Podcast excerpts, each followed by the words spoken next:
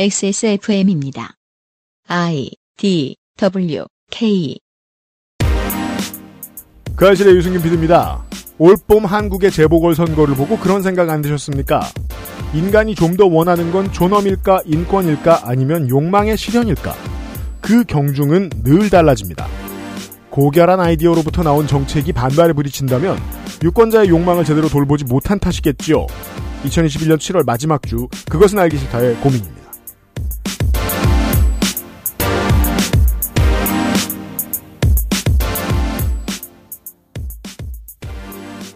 424의 금요일 순서 그것은 알기 싫다 시작합니다. 윤세민 에디터가 듣고 있었고요, 이 얘기를. 네. 네. 어, 덕질인과 북소장은 잠시 후에 다시 돌아올 것이고요.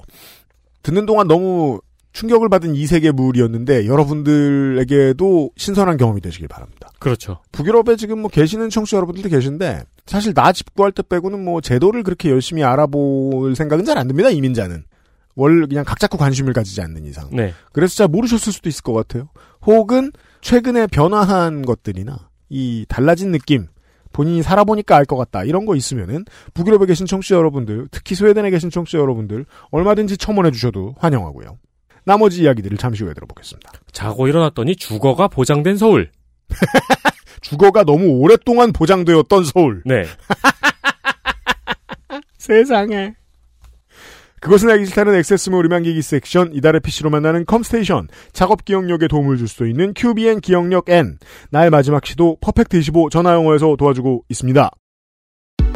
Bluetooth, headphone, Monster, Sony, Jabra, wireless. Join the freedom. Access Mall. 스포츠카처럼 강력한 사양의 high-end급 PC. 고가의 장비들을 내 손으로 조립하는 일, 시간과 열정, 꼼꼼함과 치밀함이 필요합니다. 초보라면 부작용으로 몸은 관절염을 얻거나 쿨러는 물이 새게 될 수도 있습니다.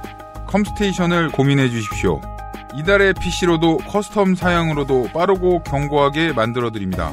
액세스몰과 010-8279-5568 컴스테이션을 만나보세요. 주식회사 컴스테이션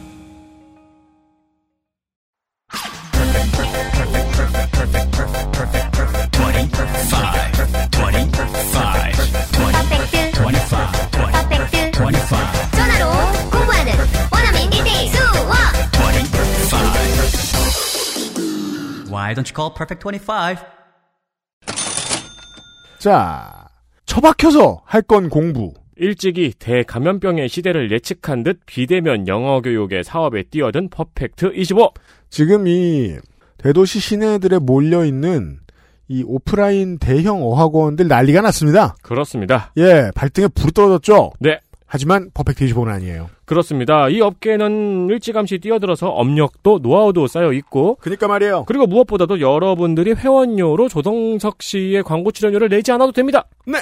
전화영어 업계 알짜 강자로 자리매김 중입니다. 스카이프를 통한 1대1 수업, 까다로운 티칭 테스트로 선발된 선생님들, 그리고 11개의 과목 중 5가지를 마음대로 선택해서 강의 진행이 가능합니다. 4시간 표를 내가 짤 수 있다는 소리죠. 그럼요. 왜냐면 전화영어를 하실 여러분들은 바쁘잖아요? 음흠.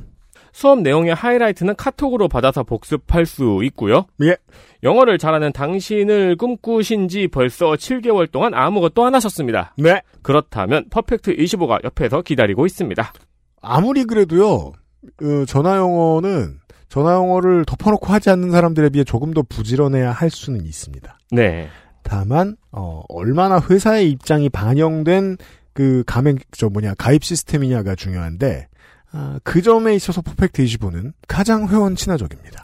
이것도 중립적인 정보를 한번 드리자면은 전화 영어도 이런저런 상품을 들어보시고 비교하신 분들이 계시더라고요. 당연하죠. 찾아보시면은 그런 분들이 써주신 후기 중에 퍼펙트 25도 많이 후기가 있습니다. 네. 다른 상품과 비교해, 보- 비교해 보신 분들도 많으시고요. P25 후기들은 지금 온라인에 몇 년치가 널브러져 있어요. 그렇습니다. 고민이 되신 분들은 한번 확인하시는 것도 저는 추천을 드립니다. 네, 창업 때부터 저희와 같이 간 이유가 있어요.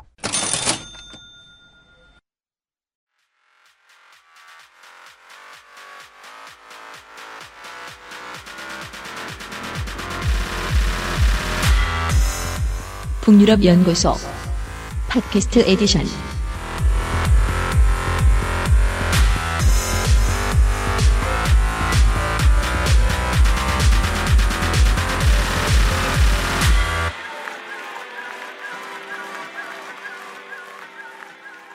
우리가 지난 시간에 아주 새로운 질문과 이야기들을 통해서 정치의 어려움을 또 한 번 체험, 간접 체험했습니다. 존엄과 욕망 중에 하나만 택하는 건 정치가 아니에요. 왔다 갔다 왔다 갔다 왔다 갔다 하는 게 정치예요. 어, 욕망 위주로 가면 자민당, 존엄 위주로 가면 삼인당. 아주 도식적으로 설명하면 그렇습니다. 아, 양쪽 다 문제가 있, 있더군요. 그 중에 한쪽의 이야기를 북극여우 소장과 나누고 있습니다. 어서 오십시오. 안녕하세요. 북극여우입니다. 어, 듣고 있던 저 덕질인도 계속 있고요. 네, 아, 저는 지금 두 가지 생각밖에 못 하겠어요. 일단 여기 스튜디오에 너무 오래 갇혀 있어서 스톡홀름 신드롬이 생기고 있고요. 뭐야? 어, 그러면 유피디님을 좋아하게 된 거예요? 네, 지금 그렇게 돼가고 있어요. 아, 나는, 막 잘생겨 보이고 있어요. 나는 월세가 안 오르는 기분인가? 이런 생각을 하고 있었네요. 네. 그리고 또 하나는 어제 초반에 소장님이 말씀하셨던 게 본인의 이제 성향이 약간 중도 우파 쪽이다라고 하신 게 하셨는데 약 이해가 되네요.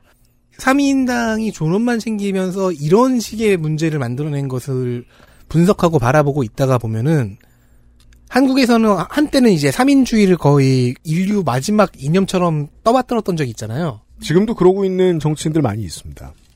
그 숭배라고 해야 되나? 하여튼 그 감정에 대 한그 허구성에 대해서 아- 되게 일찍 깨닫게 되셨을 것 같아요. 전 뭐 허구라고는 절대 생각 안 해요. 아, 좋아요. 되게 좋은데. 오히려 음. 한국은 한국에는 오히려 이런 쪽이 더 필요하긴 하죠. 네 왜냐면은 이런 이제 처방이. 그게 이렇게 순순히 정착이 안 될 테니까요. 그, 아, 그렇기도 역으로 하고. 이 사람들 고통스러운 거라는 걸 알면서도 여전히 부러워하면서 듣고 있어요. 네. 네, 아, 예, 예. 양가적인 감정이에요, 그래서. 그러니까 지금 우리가 와 부동산 문제가 심각하군이라고 하지만 우리처럼 아무 생각 없이 사는 사람들은 아무 생각 없이 여전히 잘 살고 있어요. 그렇죠. 양가적인 감정. 이것도 어떻게 보면 스톡홀름 신드롬의 북소장도 이제 스웨덴의 도시에서 몇 년 살았기 때문에 경험이 없진 않을 겁니다. 네. 예. 뭐 집안 돈이 들었든 자기 돈이 들었든 생돈이 나갔을 것이기 때문에. 예. 이제 차차 제 경험을 말씀을 드릴게요. 네. 근데 조금 전에 이제 그 갑질님이 말씀하신 거 보면 그렇게 부르셨대요. 왜냐면 정은정 농축산인은 저를 갑질하라고 부르거든요. 뭐 원하시면 뭐 수잔이라고 부르셔. 맘대로 어, 부르세요. 비- 비앙키라든가 덕질님이 말씀하신 거에서 생각을 해보면 사실 제가 여러 번 이런 생각이 들었는데 이제 3인주의라는 거는 인간이 선하다는 가정하에 만들어진 것 같아요. 음. 음. 근데 이제 시대가 많이 변했고 또 우리나라 사람들은 선하기는 선하지만 이게 이거를 어 이거를 끌어내주지 않으면 그냥 메커니즘 자체에서 선하기가 어려운 나라거든요. 그래서 선함을 보여주기에는 여러 가지 전제 조건이 좀 필요한 경험들을 갖고 있죠. 네, 그래서 제도를 설계할 때 우리나라에서는 아마 자본주의 메커니즘을 상정하고 제도를 설계해야 될 거라는 생각은 들었어요. 음. 굉장히 competition에 민감한 네. 음. 부- 사회 분위기이기 때문에 네. 민첩하고 편법을 편, 법 음. 구멍을 잘 찾아내고 아유, 어떠한 시스템도 인간의 선악 중에 하나만 선택해서 믿고 가진 않습니다. 음. 네. 그렇게 해서는 안 돼요. 그래서 저는 지금 이제 사민주의에서, 그러니까 스웨덴이 여러 가지 마주치고 있는 사회 문제가 거기에 기초했던 것에 대한 부작용, 시대가 흐르면서 나오는 부작용이라고 생각을 하거든요. 한 번쯤 겪었어야 할. 음, 그래서 북유럽에 가서 생활을 하다 보면 아, 왜 사람들이 왜 이렇게 착하지? 아, 이렇게, 이래, 이래가지고 어떻게 이 거, 거, 거친 세상을 살지? 이런 생각이 드는, 드는 사람들이 되게 많아요. 전반적인 분위기가. 근데 그래요. 그런 사람들이 대다수다 보니까 그쵸. 인생이 거칠지 않아요. 그래, 그래 왔죠. 그렇게 살면 돼. 그래서 한국인의 거친 맛을 보여주셨나요? 그러니까 제, 제가 많이 순화돼서 돌아왔는데, 그렇죠. 네, 그, 런 그래서 이제, 그러, 그렇지만 시대가 변하니까 제도는 그대로 있지만, 음. 이제 사람들은 달라졌잖아요. 음. 그래서 그런 부작용이 조금씩 나타나고 있는 그러네요. 거라고 생각해요. 음. 네.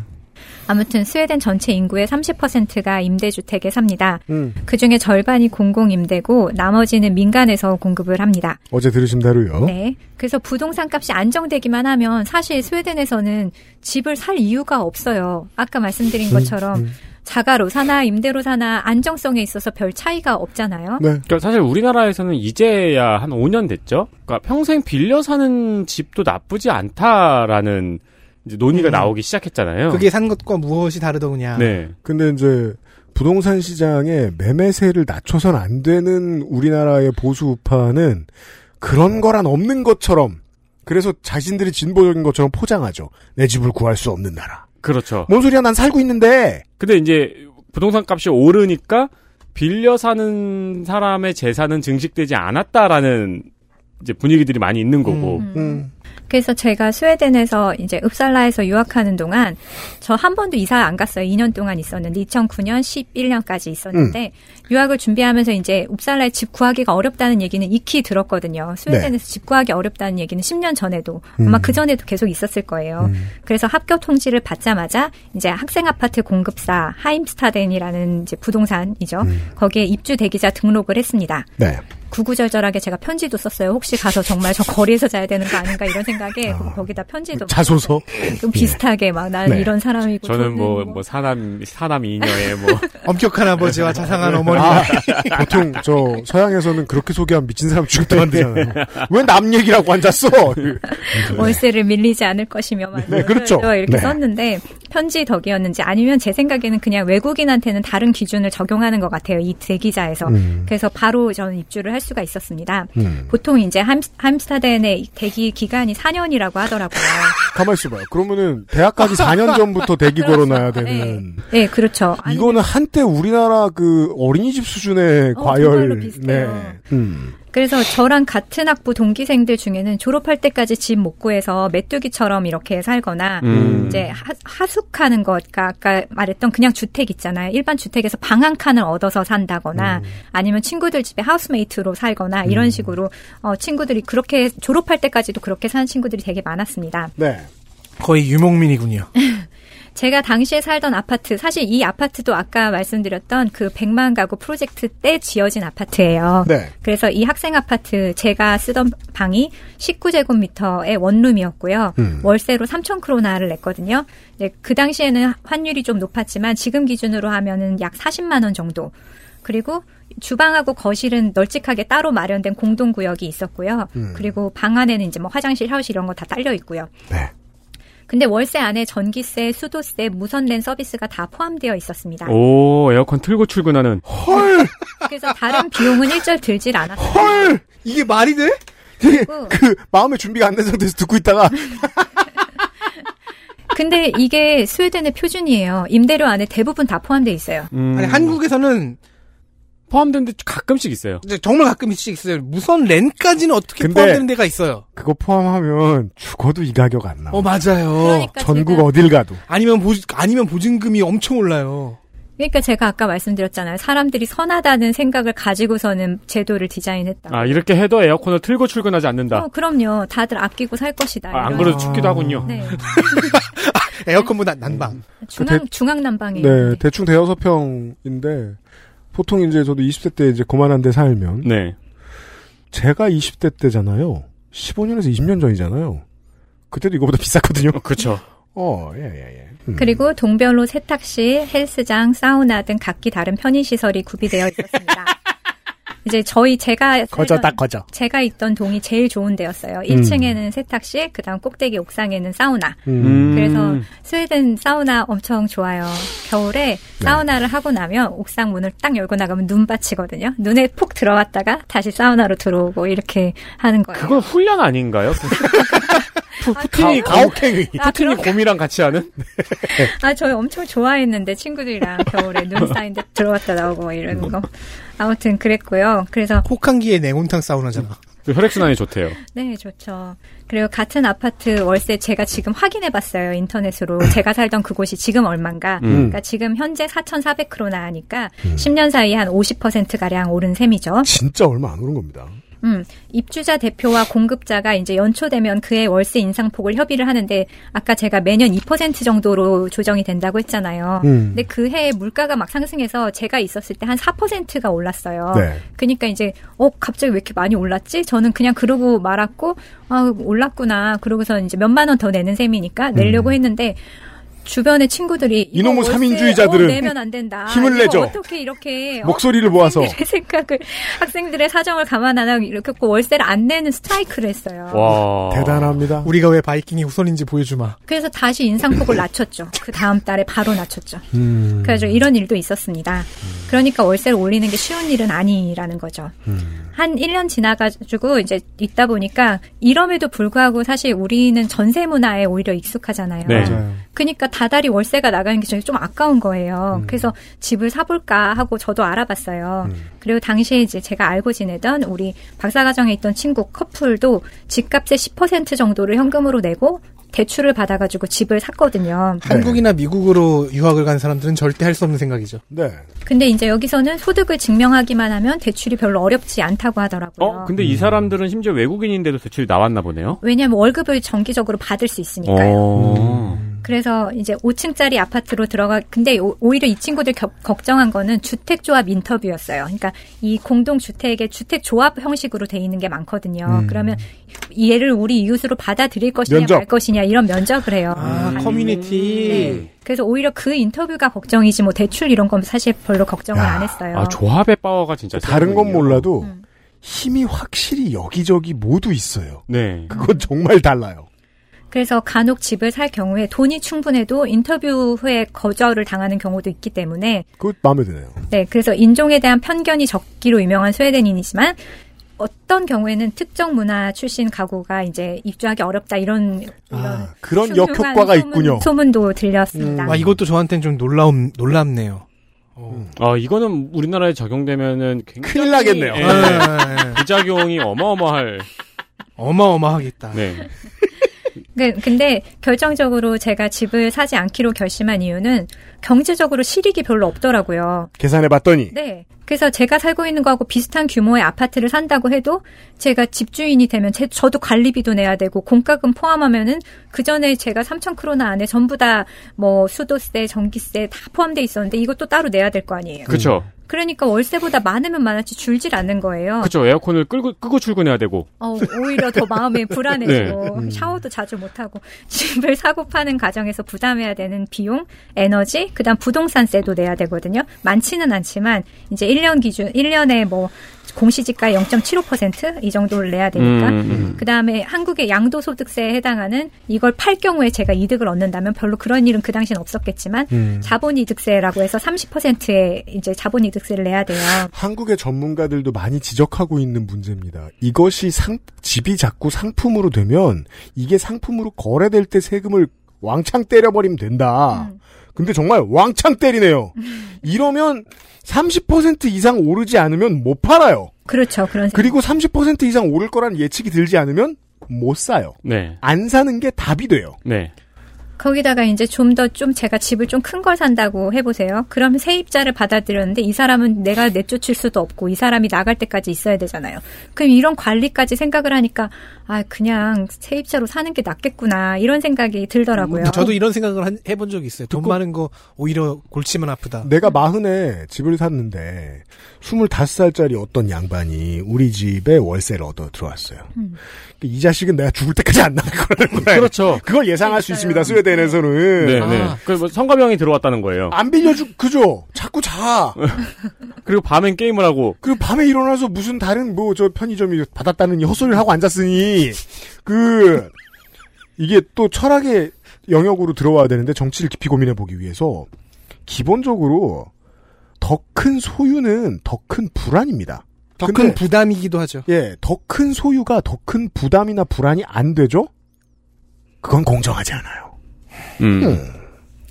그래서 이제 이런 이런 여러 가지를 고려하다 보니까 아 음. 집값이 폭등해서 내가 집으로 돈을 확실히 벌 수 있는 게 아닌 이상 아 그냥 월세 내고 살지 뭐 내 삶이 드라마틱하게 바뀔 이유가 없다면 그냥 이게 낫겠다 싶었습니다.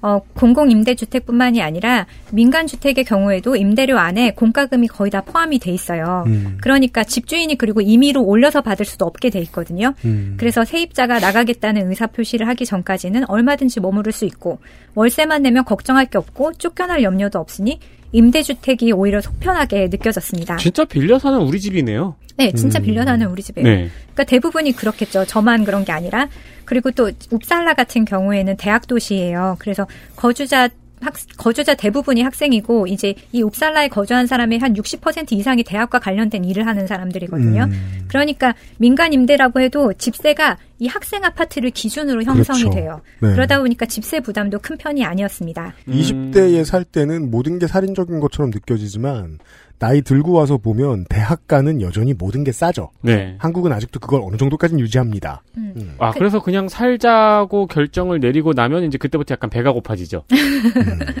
근데 지금 대학가 요걸 기준으로 결정된 것처럼 스톡홀름 대도시의 집세, 월세 이것도 아까 그 초창기에 70년대 만들었던 그 임대주택의 그 월세를 기준으로 형성되고 음. 거기에서 벗어나지를 않아요. 음. 그러다 음. 보니까 이제 뭐 스톡홀름이나 예테보리, 말메 이런 데는 대도시의 주택 사정은 웁살라보다 이제 훨씬 몇 곱절이 심각한데 그 이유가 바로 똑같은 거죠. 이렇게 수요는 많은데 임대료는 그 기준으로 형성돼서 오를 기미를 보이지 않으니까 공급을 할 이유가 없어지는 거죠. 네. 그래서 스톡홀름의 경우에는 인구가 100만이거든요. 스톡홀름. 네. 아까 Greater 스톡홀름 말고 그냥 스톡홀름. 음. 근데 여기 공공임대주택 입주 대기자가 50 제가 최근에 확인한 게 58만 명이었어요. 이러면 정책 실패가 맞죠. 평균 대기 기간 11년. 아까 옵살라 4년이라 했잖아요. 음. 인기 지역의 경우에는 20년이 넘는 곳도 있습니다. 스톡홀름 안에서도 인기 지역이 있을 거 아니에요. 그 기다리다 우리처럼. 돌아가신 분들도 그 있겠네요. 어제 말한 그대로인 게요. 정확히 정 반대로 정책 실패예요. 네. 우리나라하고. 우리나라도 임대주택 대기는 긴데, 다른 이유로. 네.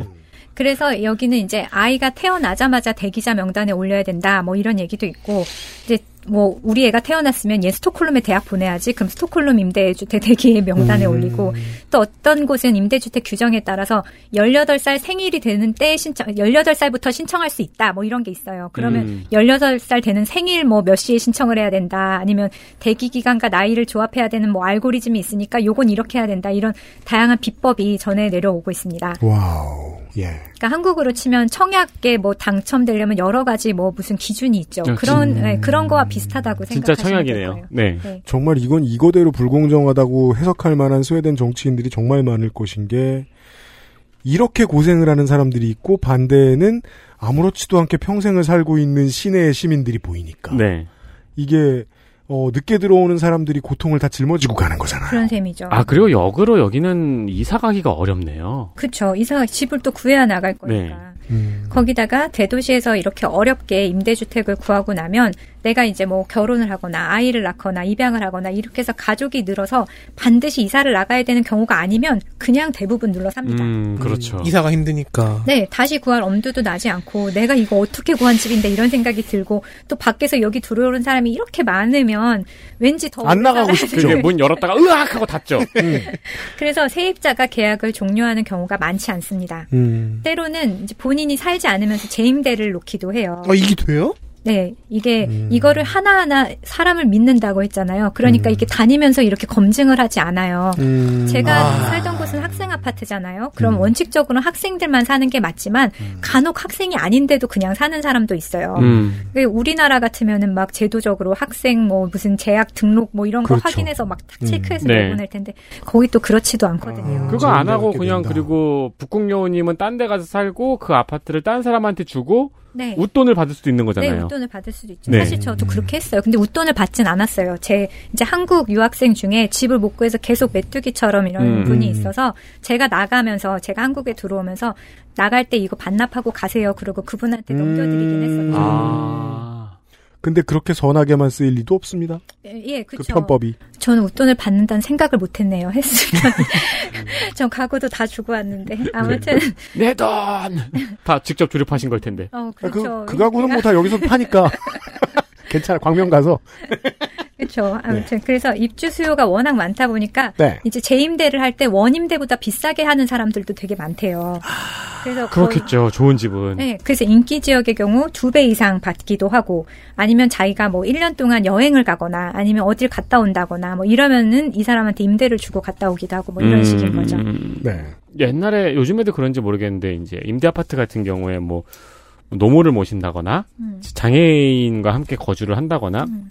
이런 경우에 이제 임대 아파트에 당첨이 되면은 그 집은 임대 아파트에 당첨은 되는데 돈이 현금이 너무 없으니까 음. 그 임대 아파트를 불법으로 재임대하는 경우가 그렇죠. 예, 있었거든요. 네네. 음. 아, 말이 나온 김에 이 제가 재밌는 사례가 하나 있는데 뭡니까? 임대료 때문에 스웨덴의 정치인이 당 대표가 당 대표직을 내려놓은 적이 있어요. 왜 그렇습니까? 왜냐하면 이제 이게 스웨덴에서 가장 큰 스캔들 중에 하나였는데 2011년 제가 있을 때였는데 음. 이제 사회민주당 3인당의 당대표가 호아칸 요르트라는 사람이었어요. 네. 근데 이 사람이 이제 거의 뉴스 신문의 일면에 쫙 도배가 됐던 사건인데 음. 어 유올트 대표의 주거비 유용 사건이라고 해서 그게 뭐예요? 이제 지방 의원인 경우에 음. 국회에서 일을 해야 되잖아요. 음. 그러면은 스톡홀름 안에서 집을 얻을 때 월세를 보조를 해줘요 나라에서 음. 월세를 구하면 이 사람은 지방에 집이 있으니까 여기에서 의정 활동을 스톡홀름에서 의회에 출근하려면 아, 지역구가 스톡홀름보다 꽤먼 네. 국회의원들. 네, 네. 그래서 뭐 음. 거리가 몇백 킬로 이상 뭐 사는 뭐 지역구가 그런 사람, 집이 그런 사람은 음. 스톡홀름 안에 임대주택을 얻어서 살 수 있게끔 돈을 지원을 해주는데, 네. 근데 이게 딱 한 사람이 살 수 있을 정도의 임대료만 지원을 하거든요. 아, 기러기 엄마 아빠가 돼야 돼요. 네, 기러기 엄마 아빠가 돼야 돼요. 어. 근데 이제 만약에 만약에 기러기가 아니라 가족들도 다 데리고 스톡홀름에 살려면 추가 비용은 본인이 부담을 해야 돼요. 음. 이런 규정이 있어요. 근데, 근데 이 대표가 두 명이 살았던 거예요. 여자친구랑 같이 살았어요. 자기가 임대한 주택에서 4년 동안. 그 뭐가 문제예요? 뭐가 문제인지 저도 처음에는 근데 왜 이랬는데 근데 이게 이제 뉴스에는 혼자 살아야 되는데 그 집에서 음. 둘이 살았다. 아 여자친구한테 특권을 준 거구나. 그런 셈이죠. 월세를 안 내고 살았잖아요. 나라 돈으로 살았잖아요. 아니. 여자친구는 의원이 아닌데. 한 사람만 살 수 있으면 저 북소장님 살았던 뭐 저 여섯 평 다섯 평짜리일 거예요. 아니 국회의원이 거기 산다는 게 격이 안 맞는다 이런 데 상스러운 거니까 그건 차치하고라도 음. 거기에 애인이랑 같이 있었다는 게 특권이나? 그래서 이제 저도 그래서 이게 뭐가 그렇게 큰 문제지 이러면서 그 사람이 이제 관련법을 잘 몰랐다 이러면서 지원받은 4년 동안 지원받은 주거 비용을 토해냈어요. 에? 반납했는데 그게 이제 16만 크로나를 반납을 했거든요. 얼만데요? 이제 16만 크로나가 여자친구 목 자기가 쓴 돈의 절반을 반납을 한 거예요. 그러면 16만 크로나 나누기 이제 4년이니까 48개월 이렇게 해가지고 곱하기 하면 35만 원 정도거든요. 월, 월당? 그러면 이 사람이 살았던 집이 월세 70만 원 수준이라는 거잖아요. 네. 그러면 제가 아까 말씀드렸죠. 스톡홀름 같은 경우에 뭐 월세가 5천에서 시작한다. 그러면 이제 당시에 당시에 원래 50만 원 수준이었을 텐데 조금 더 비싼 집을 고른 거예요. 이 정도면 정말 스튜디오 아파트거든요. 그렇죠. 그럼에도 불구하고 당 대표가 돼서 도덕성을 지키지 않고 어 여자친구랑 함께 살면서 두 명의 몫을 타먹었다 이렇게 해가지고 이 사람이 내가 당에게 이런 도덕성의 결함으로 인해서 무게가 되지 않겠다 그러고서는 그 최연소 당 대표를 하고 스스로 물러난 일이 있었죠. 아니 이런 류의 청백리 컴플렉스는 저 필리핀이나 싱가포르에만 있는 줄 알았는데 이게 진짜 스웨덴에서는 국회의원 하는 게 너무 힘든 일이에요. 그러니까 이게 되게 3D 업종이네요. 어, 저- 자기들도 그렇게 말을 할 정도인데 예. 방금 이렇게 임대료도 그렇지만 뭐 법인카드로 초콜릿 긁었다가 뭐 사표 낸 사람 음. 또뭐 이렇게 그 지역구에 행사가 있어서 차를 몰고 갔는데 중간에 친구 결혼식에 들렸다 갔다고 해서 아니 이거는 너는 여기서 A에서 B까지 가야 되는데 A, C를 거쳐서 B에 갔다고 그래서 또 그 값을 또 토해낸 사람 그 기름값이요. 네. 그래가지고 이 국회의원들에게 요구하는 도덕성의 수준이라는 게 굉장히 높을 뿐만이 아니라 음. 이제 뭐 주당 근로시간이 요즘 화제인 것 같은데 스웨덴 주당 근로시간이 법적으로는 40시간 정도 되는데 평균적으로는 35시간 정도밖에 일 안 해요. 네네. 근데 국회의원들 평균 근로시간이 주당 60시간이 넘는 걸로 조사한 음, 게 음, 나왔거든요. 그러니까 완전 일도 많이 해, 뭐 음. 도덕성에 대한 요구는 그래서 자체적인 이직률이 가장 높은 직업 중에 하나가 사실 그래도 어느 음. 대선 주자가 주장한 것에 비하면 반이긴 한데. 아무튼 음. 그렇죠. 그래서 네. 임대료 때문에 이런 일이 있었다. 이 정도로 민감한 문제라는 겁니다. 아이고 그렇습니다. 어떻게 생각하세요? 그럼 이 스웨덴의 이 부동산의 해결을 하려면 어떻게 해야 될까요? 아니 이것도 지도를 보고 뜯어봐야 될 문제인데 우리가 저 지난주에 저 뉴스 아카이브 할 때도 그 얘기했습니다만 결국 지도를 뜯어봐야 이게 정치적인 해석이 어떤 실제로 어떤 속내를 가지고 있는지 나오는데 저는 이 스톡홀름 시내를 지도로 이렇게 볼 때마다 느끼는 건 한국인의 관점으로밖에 안 보여요. 여기 여기 여기 여기 때려 부시면 얼마나 많이 지을 수 있는데 근데 그게 안 된다면서요 여긴 왜 2층밖에 안 돼? 그러니까요 그게 안 된다면서요 용적률을 거기는. 올리면 되잖아. 그러게요. 그런 것도 있을 것 같은데 사실 스톡홀름은 그 규제가 어떻게 되는지 모르겠어요. 제가 음. 살던 옵살라 같은 경우에는 7층까지밖에 못 짓거든요. 음. 그래서 그 이유가 옵살라 중앙에 성당이 있어요. 음. 옵살라 안에서 저 성당이 다 보여야 된다. 이게 아, 그 고도 제한이군요. 네. 음. 그래가지고 그래서 7층밖에 못 짓게 된 이유가 되게 덕후 같네요 그러니까요. 네. 우리나라는 저기 그 군부대 때문에 그런데. XSFM입니다.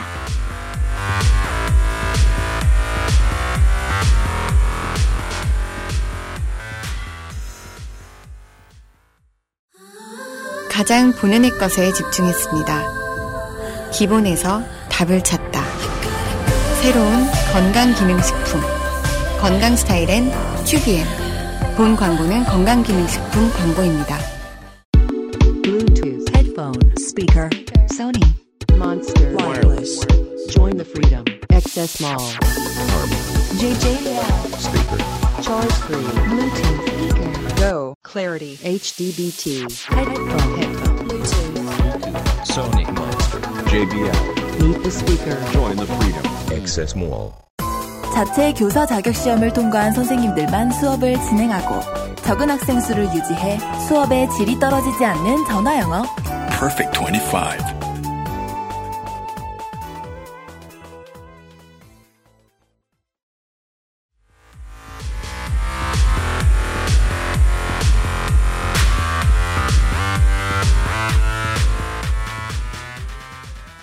그래서 결국은 말씀하신 것처럼 막 용적률 높여 막 50층 미, 미만은 못 지어 이런 식으로 음. 대규모 공급이 음. 답이지만 네 이제 그러려면은 장기간 대규모 투자를 동반해야 되는 거잖아요. 정부는 그걸 할 생각이 없고 그렇죠. 정부는 섣불리 나서지 못하고 또 임대료 못 올리는데 수익을 기대할 수 없는 상황에서 민간이 나서서 그렇게 삐까뻔쩍한 집을 지을 이유도 없죠. 민간은 부동산에 환장할 이유가 없고 그러니까 이게 고양이 목에 방울 가- 달기 같은 상황에서 결국은 어떻게 한번 물꼬를 터보자 이런 생각으로 정부가 규제 완화 카드를 내밀었으나 여론이 그닥 호의적이지 않았습니다.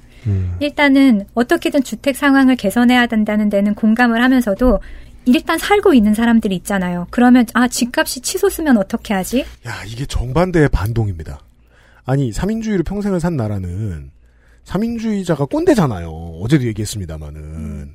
이 꼰대들이 들고 일어나요.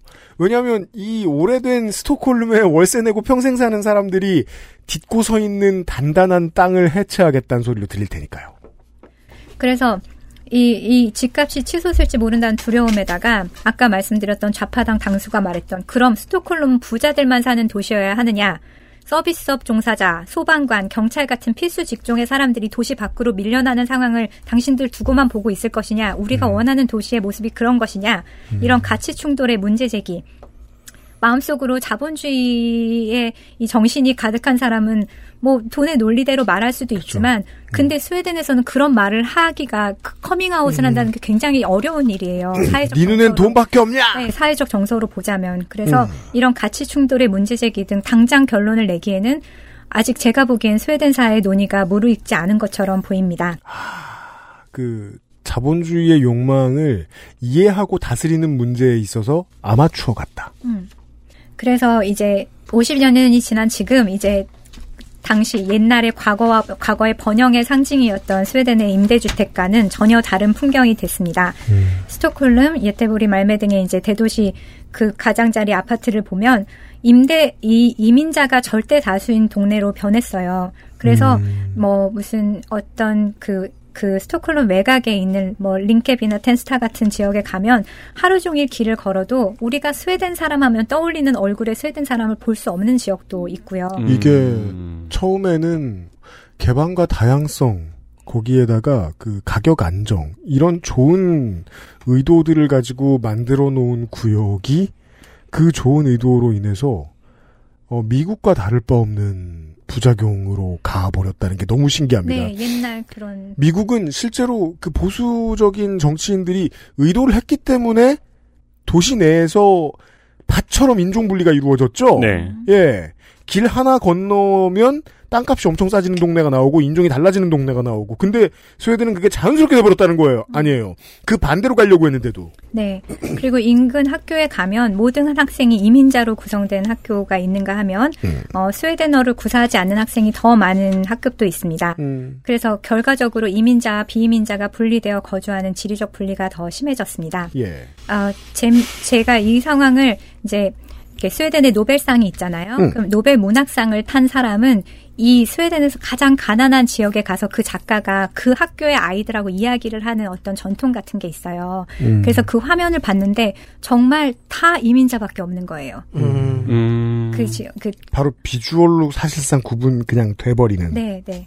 그래서 근데 이제 스웨덴 사람들은 대부분 이민 자체에는 긍정적인 시각을 갖고 있지만 이게 어떤 부정적인 사람은 저기 17%다 모여 있고. 네, 예. 그렇겠죠. 음. 근데 이게 이게 뭐라 그럴까?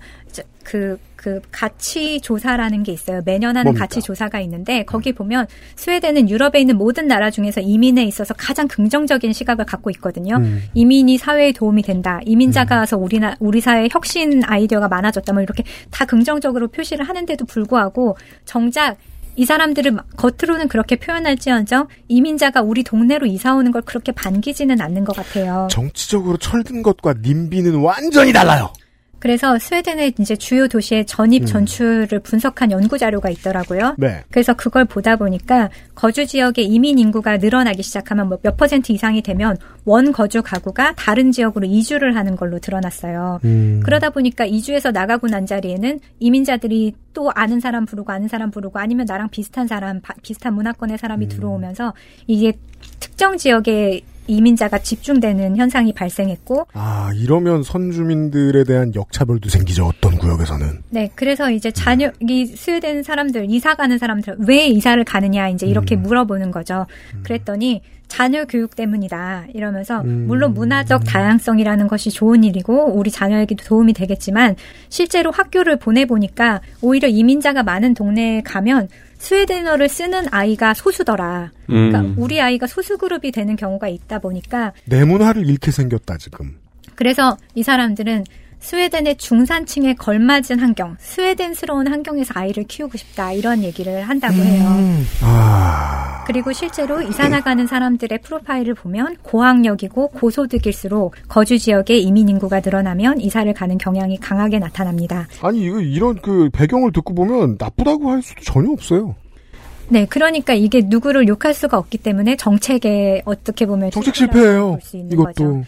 그리고 아까 이런 이사를 나가는 경향의 경우에는 아시아계와 아시아계와 아프리카계 거주자가 늘어날 경우에 해당되고 유럽계 이민자 그러니까 아까 말했던 동유럽이라던가 남유럽이라던가 이런 사람들이 들어오는 것에 대해서는 별 거부 반응을 나타내질 않았어요.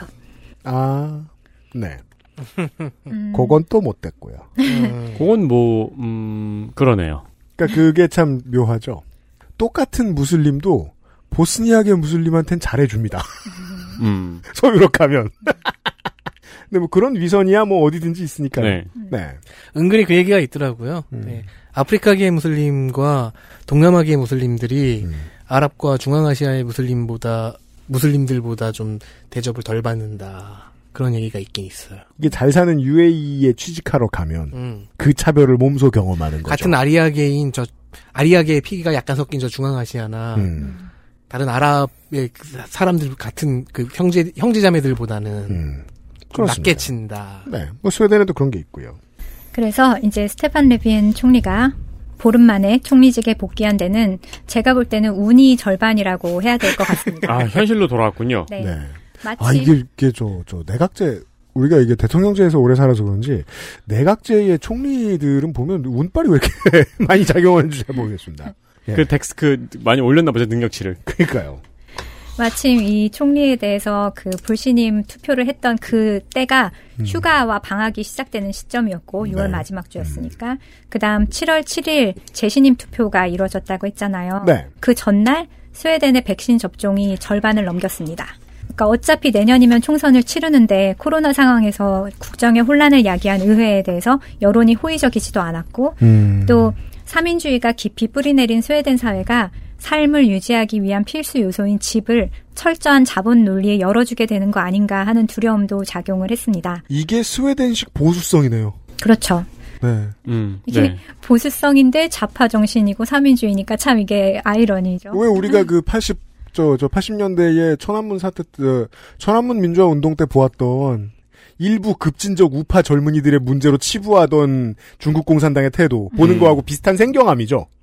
그래서 아까 그 좌파 당수가 어 스톡홀름이 이런 도시가 되길 원하느냐 필수 노동자들이 도시 밖으로 밀려나는 도시를 우리가 원하느냐 음. 이런 얘기를 이제 크게 했잖아요. 네. 그러니까 부담을 느낀 중앙당 처음에 이 정책을 제안했던 네. 중앙당이 신축 주택에 한한 임대 상한선 제안을 철회했습니다. 아, 우파도 찌그러졌네요. 그 저기 이제 그, 그 스웨덴 유림들이 수염을 쓸어내리면서 집은 사고 파는 것이 아니여 하면서 그렇죠. 임대- 오랑캐들이나 하는지. 그렇죠. 그러면서 인간된 도리로서 그러면서 임대주택에 눌러 앉아 있는 거죠. 그렇죠. 네. 어찌 집을 예, 국회의장은 우파 정당인 온건당에 내각 구성의 기회를 우선권을 줬지만 네. 연정에 실패했고요. 음. 두 번째 기회를 얻은 스테판 레비엔이 7월 7일 치러진 재신임 투표에서 가까스로 전체 349표 중에서 175표 이상이 반대하면 음. 그러면 조기 선거를 치러야 되거든요. 네. 연정을 못했으니까. 근데 투표 결과 반대가 173, 딱 두 표 차이로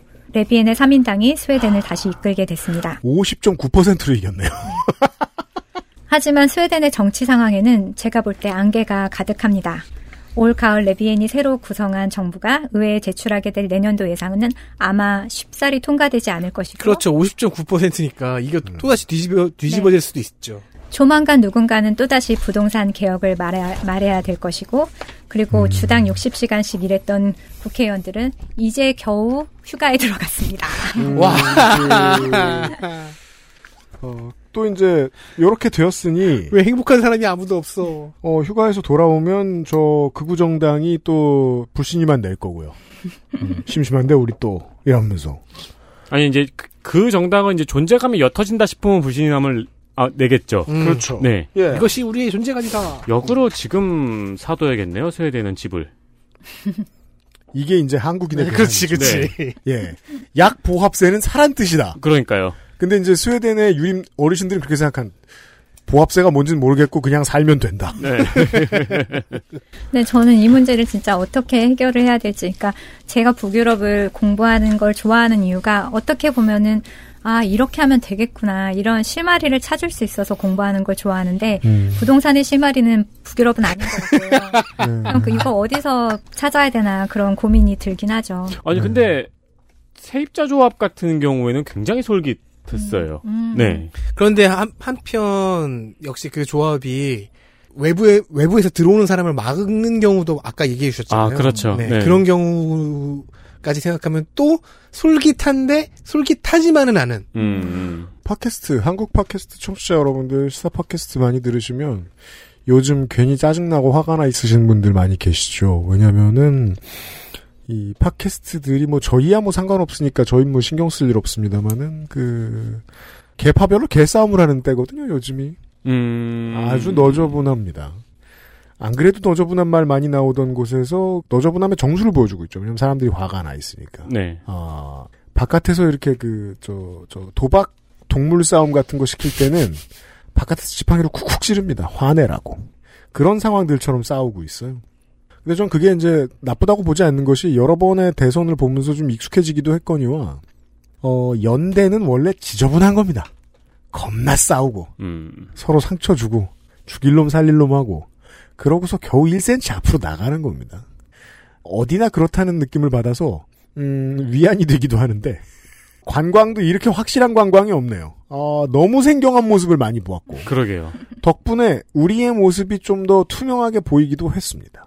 아, 이거 재밌네요. 이거 다른 나라도 시리즈별로 이런 이야기 있으면 재밌을 것 같아요. 그니까 말이에요. 어디 딴 데 가서 2년만 살다 오세요, 소장님. 원고 하나 받게, 우리. 저 진짜 뭐지? 대부분의 이 임대주택 문제나 주택 문제에서 모델로 꼽는 나라가 오스트리아, 비엔나거든요. 음. 그리고 네덜란드도 사실 좋은 예라고도 하던데 네. 그런 데에서 있었던 분들의 이야기가 좀 듣고 싶어요. 궁금하기는 해요. 네. 그 오스트리아 그 비엔나 갔었는데 거기 거기는 재밌는 게 이제 런던도 그랬던 것 같은데 이렇게 도시의 지도가 네.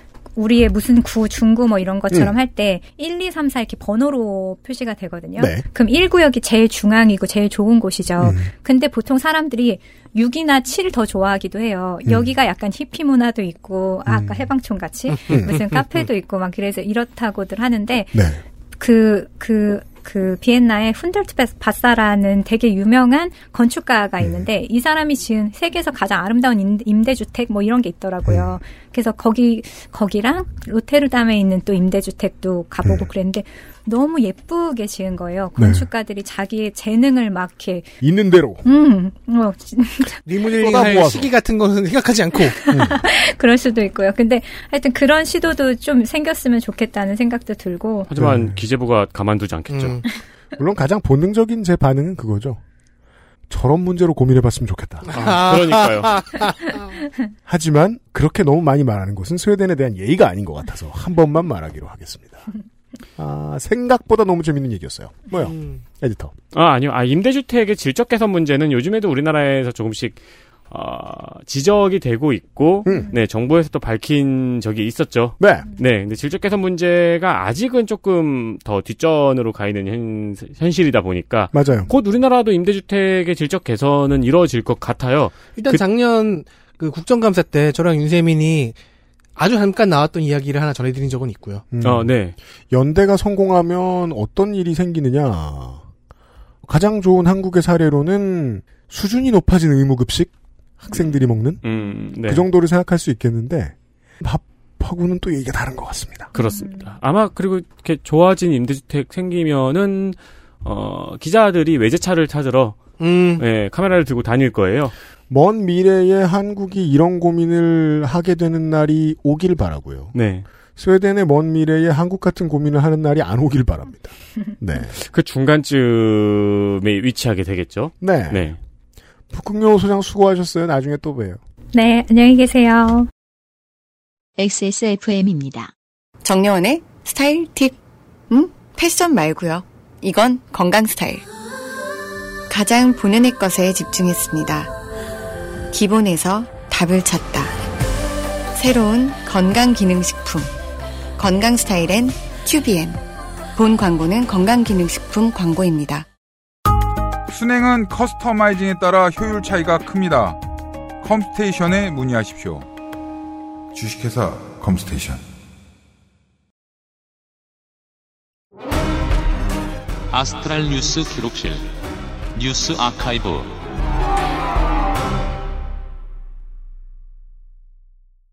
여기서 좀 더 갔으면 스웨덴은 온 집이란 집을 다 국유화시킬 수도 있었을 텐데 다행히 음. 그러진 않았습니다. 근데 그러면 이제 이사를 못 다닌다는 문제가 생긴 거잖아요. 이미 지금 그 문제로 고통받고 있는 시민들이 많다는 거 아닙니까? 아, 뉴스 아카이브는 이집트 얘기입니다. 네, 얼마 전에 수에즈 운하가 막혔었죠? 네. 네, 수에즈 운하 이야기입니다. 이것도 결국은 부동산 얘기네요. 1956년입니다. 7월 26일 이집트의 나세르 대통령이 수에즈 운하의 국유화를 선언합니다. 가말 압델 나세르 쿠데타를 통해서 왕정을 폐위시키고 대통령이 됐습니다. 그렇죠. 어, 나세르에 대해서는 다양한 평가가 있어요. 음. 근데 가장 중요한 건 이집트 및 아랍 국가들이 서방의 제국주의로부터 독립시키고자 하는 의지가 강했다는 거죠. 그래서 뭐 아랍 연합 같은 것도 만들려고 하다가 망한 이야기를 예전에 덕질인이 전해준 적이 있습니다. 맞습니다.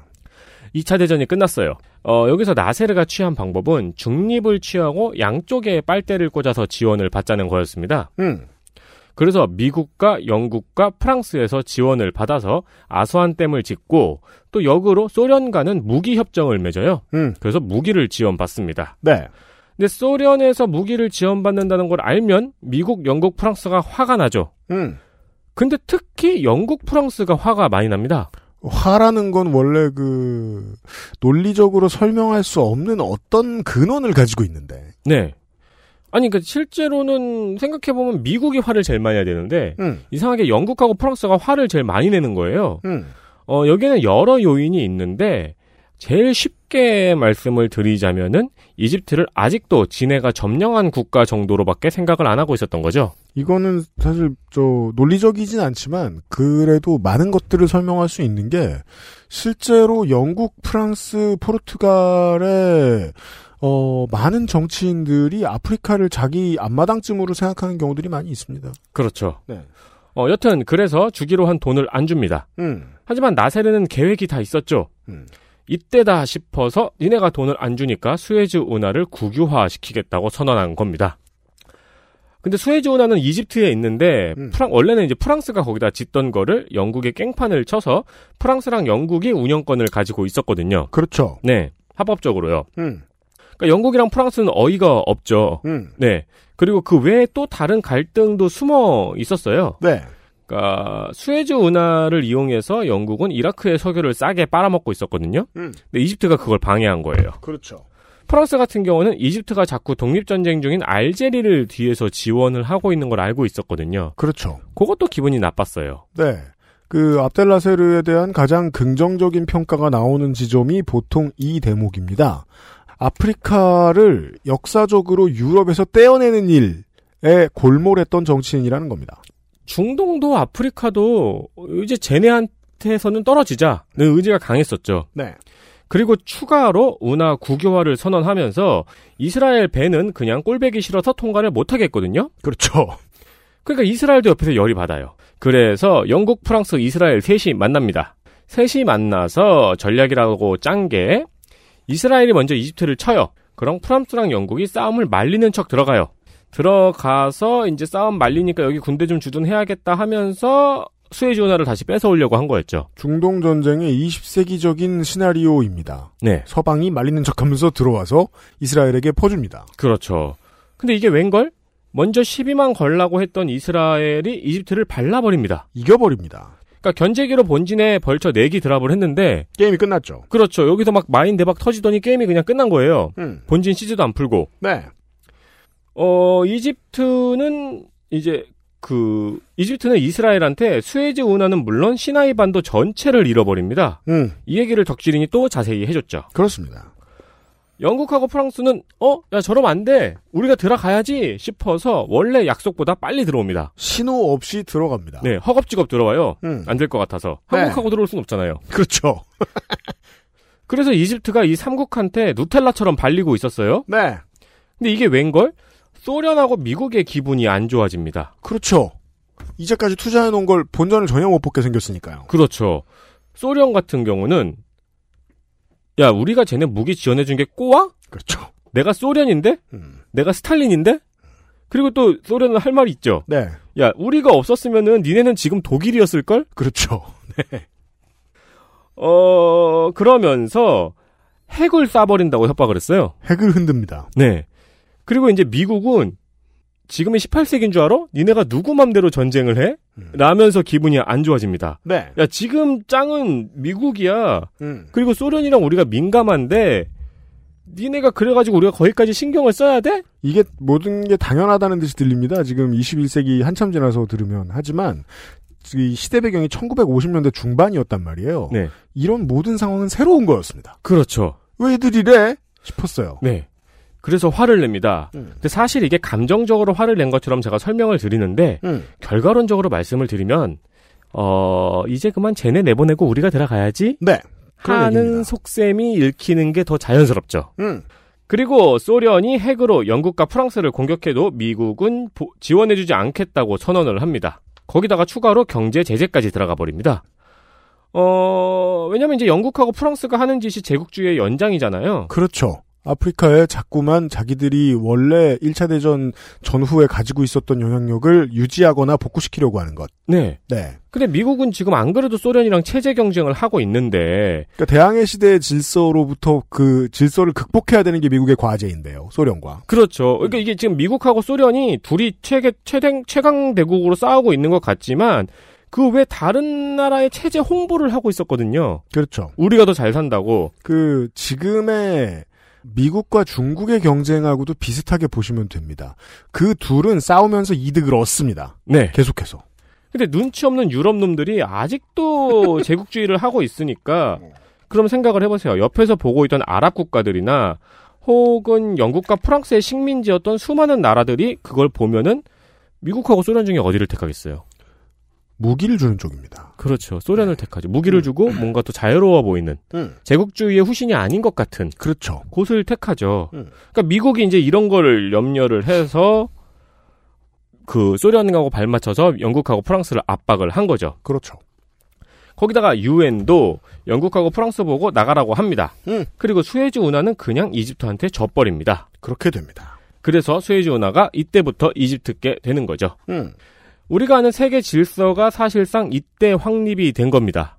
영국하고 프랑스 입장에서는 굴욕을 당한 거고요. 일단 수에즈 운하 뺏겼고 네. 그리고 세계의 패권이 미국으로 넘어갔다는 게 전 세계에 공표가 된 사건이에요. 맞습니다. 영국하고 프랑스가 꼬리를 내렸다는 게. 음. 그게 바로 이 2차 중동 전쟁의 순간이었습니다. 네. 어, 이때 유럽이 얼마나 놀랐냐면은 소련이 우리를 공격하는데 미국이 우리를 안 도와주면은 우리는 지네?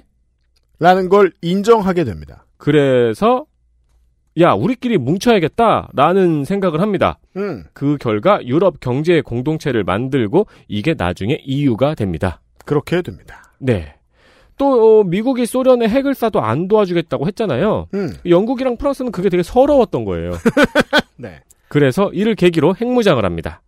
그리고 전장이었던 중동은 어떨까요? 네. 이스라엘은 혼자 중동을 씹어먹을 수 있다는 게 드러났고요. 원래 전쟁의 한 번의 승리는 잔상이 오래 갑니다. 그렇습니다. 그리고 중동 지역이 미국과 소련의 냉전 체제에 빠르게 편입이 됩니다. 음. 편입이 되면서 동시에 나세르가 수에즈 운하를 가져왔잖아요. 음. 이를 계기로 아랍 민족주의가 성장하기 시작합니다. 그렇습니다. 그리고 땅이 더 필요했던 이스라엘이 정복 전쟁을 하고 다닌다. 그러면 원래 살고 있던 종교가 다른 사람들이 문제가 되지요. 네. 그 여파로 팔레스타인 해방기구가 탄생합니다. 네. 그, 그 냉전 체제의 변화의 지점 어딘가에 우리는 지금 서 있기도 하고요. 네. 이때 만들어진 그림을 극복하는데 시간이 이렇게까지 오래 걸리는 것이기도 합니다. 네. 네. 몇 년이야, 이게? 되게 오래 전의 이야기였어요. 65년?